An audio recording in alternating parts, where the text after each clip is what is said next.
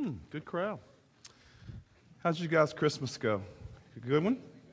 Okay, yeah. Uh, any good gifts? I went to Virginia and got a cold. So uh, I don't know if that's a gift or what, you know. So uh, when I after the first service, I was so hoarse, and I may get that way during the service. I've already, already drank five bottles of water this morning. If I have to leave and go to the bathroom, you'll understand. Um, somebody gave me a whole handful of cough drops. So if you need one during the service, just raise your hand and I'll toss it, okay? So we got a bunch there. I didn't give me one, they gave me like 20. You know, I was going like, good grief, I can't suck on all those in the next half an hour, so we'll see. Glad you had a great week. I hope uh, you had a, a, good, good holiday, had time with family, friends. Had a great one with my family uh, in Virginia. And, uh, you know, actually a blessing after shared a couple of weeks ago about our relational chaos. And uh, I want to let you know that God is good. And, uh, and when you strive to be a peacemaker, sometimes uh, they, they, actually respond. And uh, that did. We did. So we had a great time with all my uh, brothers in laws, all five of them. I think it's five of them. I can't remember. I can't count that high. But so anyway, it was good. Um, this morning, what I want you to do, we're going to have a little crowd participation as we start this morning, just to kind of get you to kind of like, uh, you know, You've been sitting not seeing each other. Some, some of you hadn't been here for a week or so. Maybe you were gone, doing whatever. So, right now, what I want you to do is I want you to think about the best Christmas gift that you got this year. The best Christmas gift you got this year. It doesn't have to be a thing.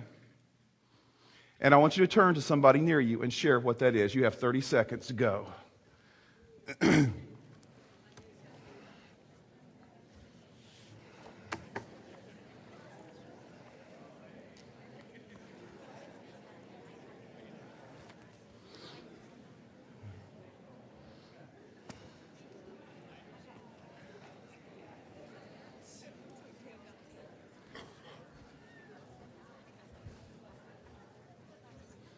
You have 10 seconds.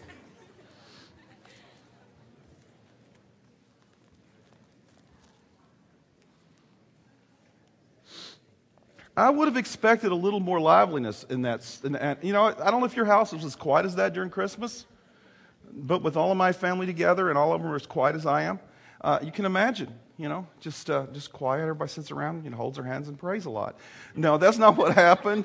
So uh, it was noisy. So uh, good grief, you guys are quiet. I don't know, maybe ate too much or whatever. So um, what I want to do this morning is I want to begin our service today by actually reading the scripture that we're going to talk about today. And as I read this scripture, uh, what I want to do is I want you to do something. I want you to think about something. Here's the question I want you to think about as I read this scripture to you. It comes out of Matthew chapter 4, verses 1 through 11.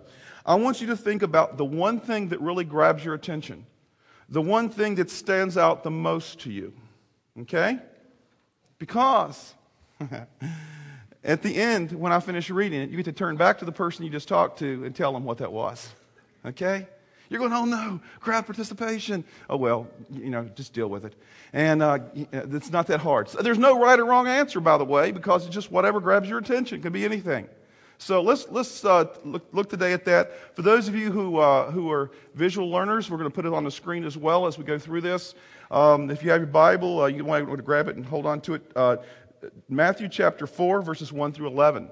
Let me just read this. Once again, the question is what is the one thing here that grabs your attention? Or stands out the most to you. Then Jesus was led by the Spirit into the desert to be tempted by the devil. And after fasting for 40 days and 40 nights, he was hungry. And the tempter came to him and said, If you are the Son of God, tell these stones to become bread. And Jesus answered, It is written, Man does not live on bread alone, but on every word that comes from the mouth of God. Then the devil took him to the holy city and had him stand on the highest point of the temple. And if you are the Son of God, he said, throw yourself down, for it is written, He will command His angels concerning you, and they will lift you up in their hands, so that you will not strike your foot against a stone. Then Jesus answered him, It is also written, Do not put the Lord your God to the test. Again, the devil took him to a very high mountain and showed him all the kingdoms of the world and their splendor. In all this I will give to you, he said, if you will bow down and worship me. Jesus said to him, Away from me, Satan, for it is written, Worship the Lord your God and serve him only. Then the devil left him, and the angels came and attended to him. Okay, remember the question? What a thing, and, and that passage of Scripture, just one thing, stood out to you You have 30 seconds to share with somebody near you. Go now.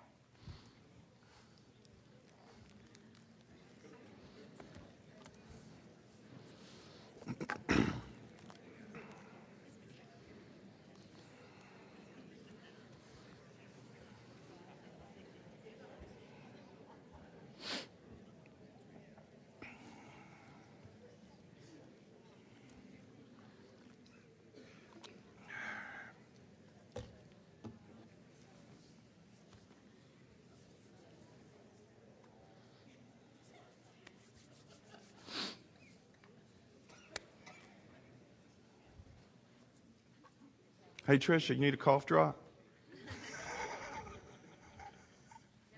Okay. Okay, good. Okay. Okay. Um, what stood out to you? You know, maybe it was that Jesus was led by the Spirit into the desert to be tempted. And you're going like, well, I didn't know Jesus tempted anybody. Maybe that was a confusing thing for you. Or maybe these, what stood out was you the fact that he fasted for 40 days and 40 nights. You're going like, oh my gosh. I mean, I couldn't fast for one day, you know. I learned a terrible thing this morning. I learned, three people told me this going out the door, that Krispy Kreme donuts in Peoria have closed down. Did you know that? I mean, they weren't open anytime. And you don't understand, you know, if I was tempted by anything, it would be a Krispy Kreme donut. Because for 13 years in Virginia, when I was pastor of a church there, two blocks from my church was a Krispy Kreme donut. Still there.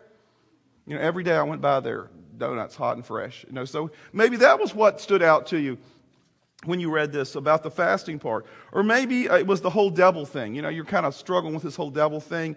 And uh, you're asking, well, what did the devil look like? Did he have a pitchfork and, you know, horns? And was he red? You know, was that the deal? What did he look like? Uh, for me, I've often wondered if Jesus got close to giving into temptation, or how close he got to giving into temptation. For the Bible says that Jesus was tempted in every way that we're tempted. And I'm wondering, you know, as after he had been sitting, you know, there and fasting in the, in the, in the wilderness for 40 days and 40 nights, how close he came to giving in to temptation. That he was there because he had to be weak in a weakened state. What I hope more than anything that you will have gotten from these verses, though, is this is how Jesus responded to the temptations. How he responded to the temptations. Jesus faces three life situations here. And in each one, we know what he did and why he did it because how he responded was in each temptation, Jesus dealt with it by focusing upon what God says in his word in the Bible. And then what he did, he didn't just quote the Bible, but Jesus decided to, what he was going to do based on what was in the Bible. So it wasn't just knowledge, it was transformation. And his relationship with the Bible was central to Jesus' life. We're starting a new series today called Food for the Soul. And as we start this series, the whole it, the purpose of this series is to help us to understand some things about the Bible. Because the fact is, almost everybody in this, this country owns at least one of these. The, the statistics show that 93% of people in America own a Bible. It shows that the average number of Bibles per household is three. It also shows that uh, 27% of Americans own four or more of these. You know, kind of like the Gideons, you have one in every bedroom. You know? I mean, you have a lot of these things. But uh, while most of us have one of these, what are we supposed to do with it? Are we supposed to just, are we supposed to study it? Are we supposed to memorize it? Are we supposed to follow it like a book of rules? Are we supposed to use it like a reference book? Are we supposed to uh, just read from it on certain occasions like funerals and weddings? What do we do with this, this book? The story I just read from you about Jesus, we're going to look at today, tells us what to do with this book because Jesus' life shows that the one thing he did with this book was this he consumed it. He ate this book. You're going, that's kind of weird. Well, you ever heard the phrase, um, you are what you eat? I didn't know that was actually some, some philosopher or somebody made that up years ago. And basically, it means what you put into your life, what come out, comes, out of, comes out of your life. And Jesus was so consumed, he so consumed God's word, he so ate God's word, that it became a central part of everything he did, not just his thinking, but his actions as well. And so today, what I want to do is I want to look at this passage of Scripture uh, that we just read and we just thought about a little bit because it tells us so much. It gives us the best example in all the world of how we're to consume God's Word and how it is to be lived out in our lives.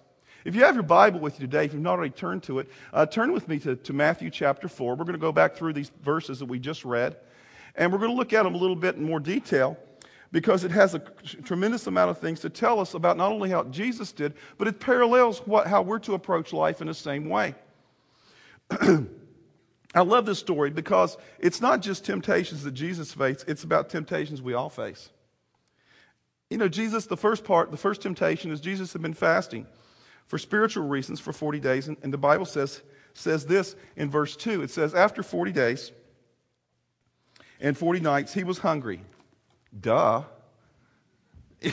I mean, like, sometimes it's so obvious. It's, if you hadn't eaten 40 days, 40 nights, you think you'd be hungry? Jesus was fully human. He was hungry. I don't know if he was thinking about Krispy Kreme donuts, but he was thinking, probably had some thoughts about food. Probably by that time, he could have eaten shoe leather. And he would have been, you know, something to make him. But, and so we see that. And so Satan, the devil, comes to him, and it says, he says this to him in verse um, in, uh, in, in verse 3. The tempter came to him and said, If you are the Son of God, tell these stones to become bread. Now, it's kind of interesting that that's the temptation that Jesus is facing. He, basically, Satan says to him, hey, God, hey, Jesus, you have the power to do something about your temptation. You have the power to do something that probably no one else can do. Matter of fact, no one else can do.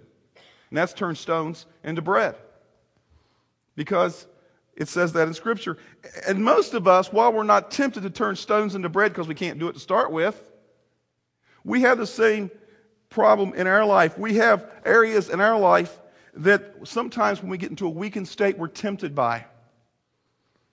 But Jesus says it's not time to end his fast yet, so what's he going to do? What's he going to do? Well, the parallel is that we all have weaknesses. Anybody, anybody here have a weakness? Don't raise your hand. I know you do. All of us have weaknesses. Maybe your weakness, the thing that tempts you more than anything else, is not food. Maybe it is food. I mean, I don't know. You know, I know Krispy Kreme's a long way away, but I go to Jubilee a lot. and over there in the, in, in the case, there's all those really nice donuts, you know. You know, or maybe that doesn't tempt you at all. Maybe it's somewhere else in, in the store. Usually it's, we're hardly ever tempted by, you know, uh, by rice cakes, are we? but it's always something, you know, that's probably bad for us that we need to, that we're tempted by. And so, what's your weak spot? Maybe it's your weakness is success, your strive for success. Maybe it's money. Maybe it's power or acceptance. Maybe you crave respect and acceptance from people that you love, and when you don't get it, maybe you get angry and you rage at them because you know they don't give you what you think you deserve. Maybe that's your weakness. Maybe you have a problem, and I'll just use this word, to have a problem with sex. I mean, it was a great book I saw. I, I haven't read the book, but it was the book I like the title. It said, Sex isn't the problem, and the subtitle is Lust is. You know, maybe that's your weakness, your problem, the thing that draws you there. And the question is when we encounter weaknesses in our life, how do we deal with them? Will we deal with them if we do it, if we're smart, we deal with them the way that Jesus dealt with his problems, with his weaknesses, with his temptations. How did Jesus deal with the temptation of fasting and being hungry? And Satan said, Hey, turn these stones into bread. it's, it's, it's so amazing what he, what he says. It's so simple. He says, uh, Jesus answers in verse 4 It is written, Man does not live on bread alone, but on every word that comes from the mouth of God. He knows Scripture, it's become a part of his life, and it guides his actions. And what Jesus is saying here to Satan is saying this you know, yeah, I'm hungry. I'll admit it. I have this temptation. But I need God more than I need food right now. And because of that, I'm not going to respond to the feelings that I have. I'm going to respond to what's the best thing to do. And in doing so, I know that I need to continue this fast and not respond to the temptation of giving in to that very base temptation that he had. How do you do that? Well, in Scripture, the Bible that Jesus read, the Old Testament, he says, it says this Your word have I hidden in my heart that I might not sin against God. And he knows that that meant that, that, that God's word, this book, is not just to be placed on a coffee table or put on a shelf or in a drawer next to our bed. But this book is, is to be consumed, to be eaten. So it becomes who we are and we live out of the response. The responses of life come out of God's book. And that's what Jesus did here with his first temptation. That's the first one. Now, the second one is, is a little differently. Is a little different. Beginning with verse 5, it says this. Then the devil took him to the holy city and had him stand on the highest point of the temple. I call this the Star Trek moment. Those of you not Trekkies don't understand exactly. I mean, like, how did he get there? Did he say, Scotty, beam me up? You know, and you know, he takes him to, and I don't know, maybe he devil, it says the devil took him there. I don't know if they climbed up there, how he got there. Just all of a sudden they're there on the highest hill overlooking this place.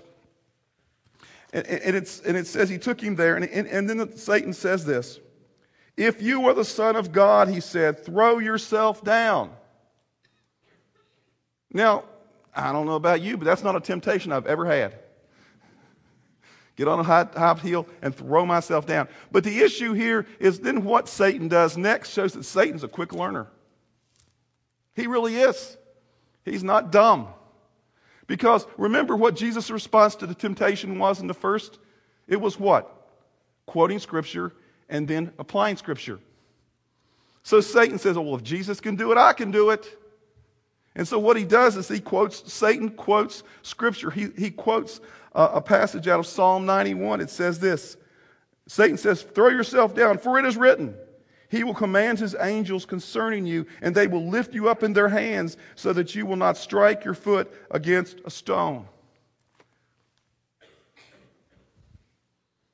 Now, while most of us aren't tempted to do anything exactly that way, the parallel here for us is this if Jesus had done that, what he would be presuming is he would be presuming upon God. He would be simply saying, Hey, God, I'm going to do this and I want you to bless me and I want you to make everything all right. And we do that all the time. I do that all the time. You do that all the time. We presume upon God. We'll do things that are totally opposed to God's word, and then we'll just go. Christians do this. And then we ask God to bless us, to, to rescue us, to save us.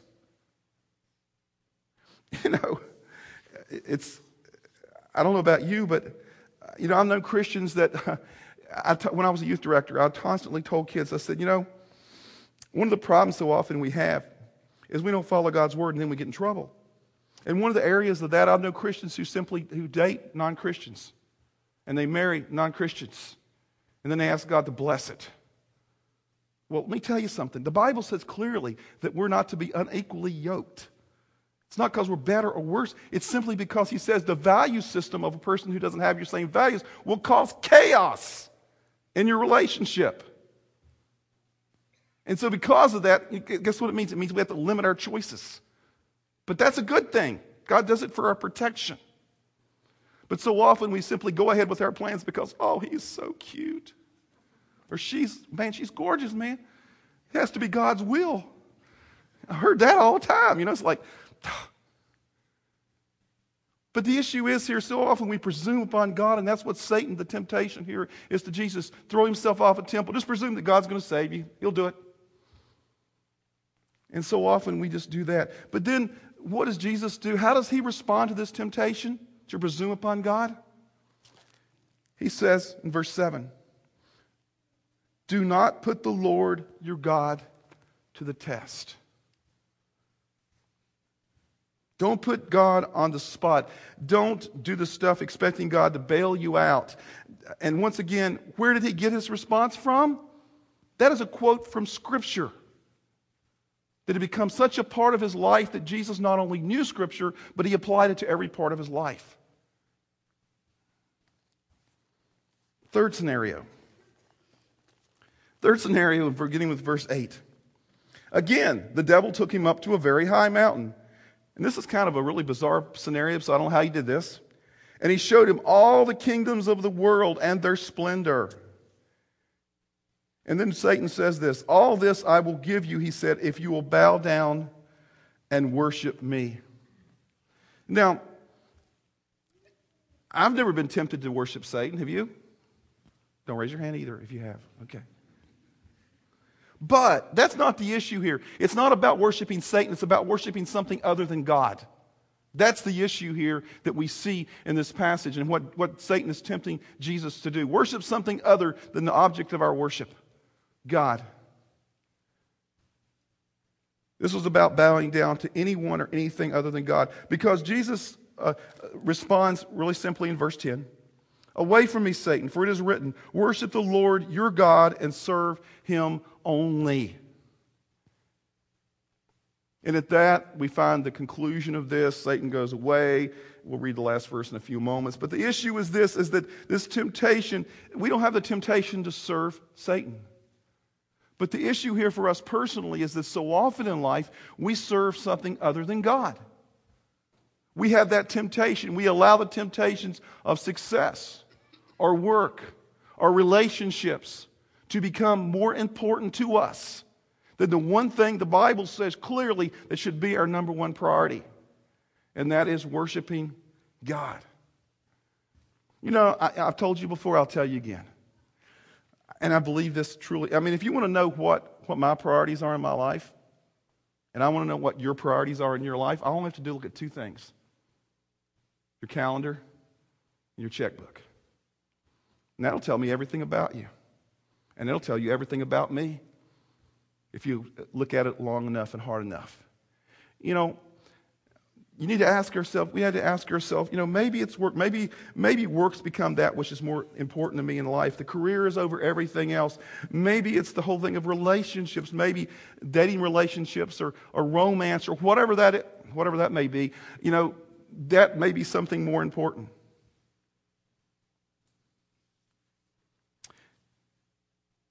See, the thing is, Jesus in every area here responded in the same way.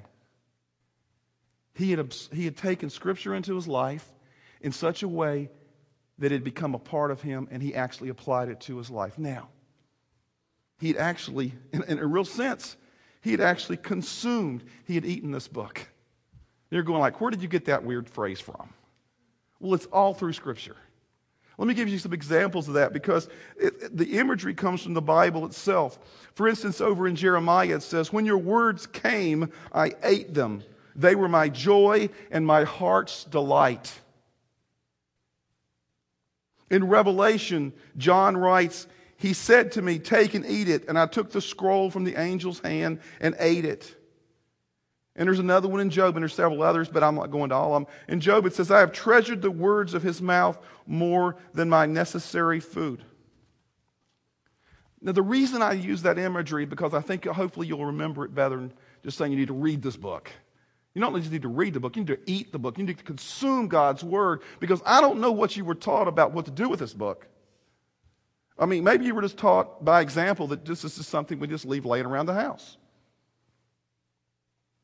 Maybe you were taught, like I was, to read this book, but you really weren't taught how to read this book. You weren't given a plan. And I wish that somebody years ago had said to me, Bill, you need to eat this book. You need to consume God's word. It needs to be such a vital part of your life that when you get to any time in life, whether it be a high time or a low time, God's word comes to mind. So, what we want to do in this series this week, uh, and actually starting this week, in the next couple of weeks, next couple of weeks, I'm going to flesh this out much more, is we want to give you some tools to learn how to eat this book. Because there's nothing in this world that you could do this year that would make more of an impact in a positive way upon your life than to consume God's word and apply it to your life. A couple of things today we're going to start with. I'm going to share with you a couple of tools real quick, and you can use them this week. We'll, we'll have them online and some stuff. A couple of things. Some of you like uh, to write stuff down. You need, like paper stuff. Okay, here it is. Um, out in the lobby at the, at the, at the uh, welcome desk, information desk, we have uh, some copies of this thing called a life journal. Uh, this is like 250 I think is what the cost of this is. And the thing is, in here it has a Bible reading plan. I mean, most of us need a plan. Because if you think you read the Bible like you do every other book, and you start reading Genesis, Exodus, and you get to Leviticus, and you go like, oh my gosh, what's this all about? You'll get bogged down there. You'll never get past it. So I want to give you a plan, you know? I just warned you about Leviticus. It's really detailed, and, but read it. Still read it, but just get through it and go on. But uh, God's word, every part of it's real, but sometimes some parts are harder than other parts. But you need a plan. So this is one way to have a plan. And it also teaches you in here how to journal, how to write down some of the thoughts as you. Cons- but it's not about just reading; it's about consuming God's word and applying it to our life. So that's one thing I would encourage you. Also, for for all of us here who are so technologically savvy, you know, that you'll do everything online. There is some incredibly incredible free online tools. A couple of sites that I use all the time, and we're going to have these on our site this week. One of them is called BibleGateway.com. And BibleGateway.com not only has free multiple translations of Scripture, but as you click, click onto the area where it says other tools, it'll have Bible reading plans. And you can click on every day and you can have your own little personalized Bible reading plan. And something I've begun to use is I journal, uh, I journal a lot. And one of the things I use, I use an online journal at a place called youversion.com. YouVersion. We're going to have a link to that as well. And what it is, it's, a it's Y-O-U, YouVersion. And what it is, it's multiple translations of Scripture. You actually log onto the site. You can actually journal. No one else sees it. It's a personal journal area for you, but also if you want to know what, and there's a place for community for those of you who do the kind of things. You know, it's, it's a good chat room area. Uh, and uh, it's a place where people put in little things about what they have learned from that scripture. You click on a verse, it shows you in community. It's a way of getting into God's Word, consuming God's Word in your life. So we'll have some of these links as well. And we'll give you more tools along the way in the weeks to come. But one of the things we want you to do more than anything else as we begin this year, first things first, is be consume, uh, consume God's Word. Now, the reason for that is obvious. So often in life, what we do is we simply think that it's just God and us. But in this passage of Scripture we just read, there was another active ingredient in there. Who was it? Who was it? Satan. Now, I'm not trying to scare you this morning. This is not scare tactics. I don't believe in that. But I want you to know that Satan is alive and real, and he is powerful. But there's good news. He's not more powerful than a person who's in Christ. I mean, it says, it says in verse 11 at the end of that episode where Jesus was encountering uh, Satan and he'd gone through all these temptations, and after he encountered him, it says, Then the devil left him, and the angels came and attended him. And I don't know what Satan looked like. I don't think he looked like a guy with pointy ears and a pitchfork and a tail and you know things like that. Because the Bible says, it says that in 2 uh, Corinthians, it says that Satan himself masquerades uh, as an angel of light. You know, Satan will never come to you looking like Satan, like you think he's going to look like. That's not going to tempt you, is it? I mean, you're smart enough to run. But, you know, he's going he's to become to you in a sense, uh, the Bible says he's going to appear attractive to you, suave and sophisticated, kind of like me. just kidding, just kidding.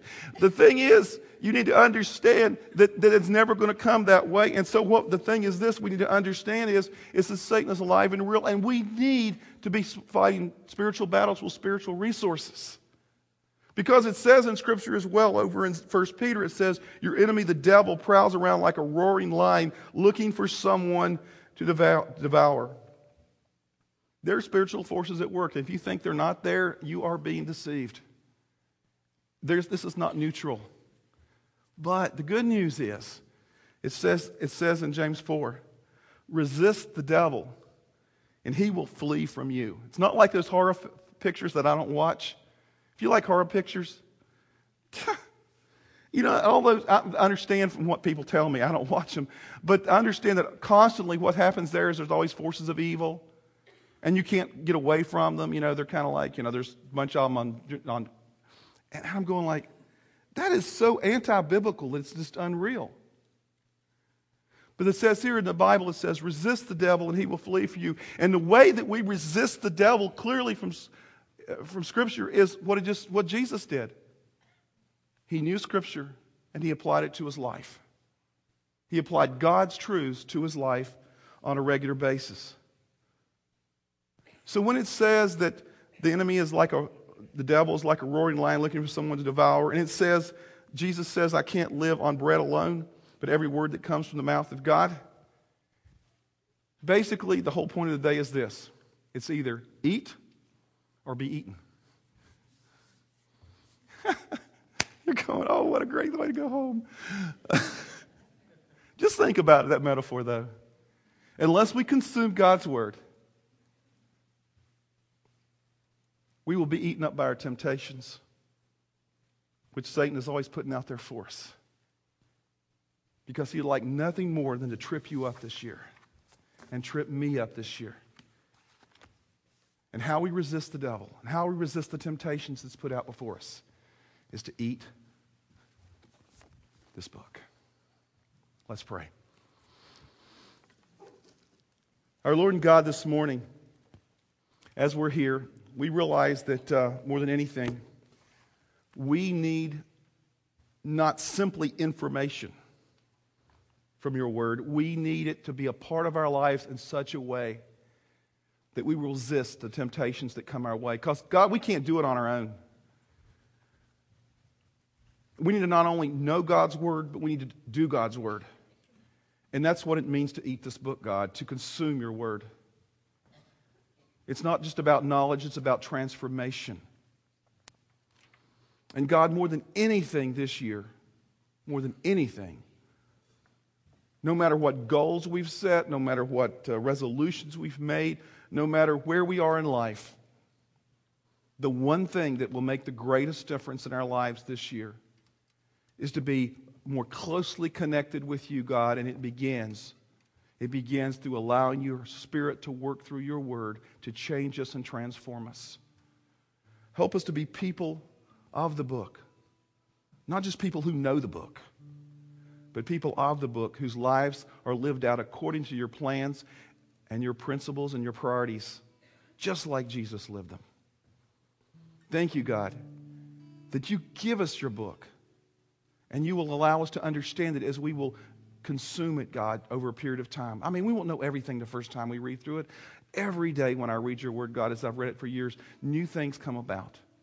Some days it's more difficult than others. Some days things are just clear. But God, we know that you will, you will help us in our lives to, to get a better handle on how to live life as we approach your word. Help us this year, God, to make a commitment commitment to eat your book, consume this book, God, and have that incredible passion for your word. Thank you, God, for what you will do as we make that commitment in our lives, God. We ask these things in Jesus' name. Amen.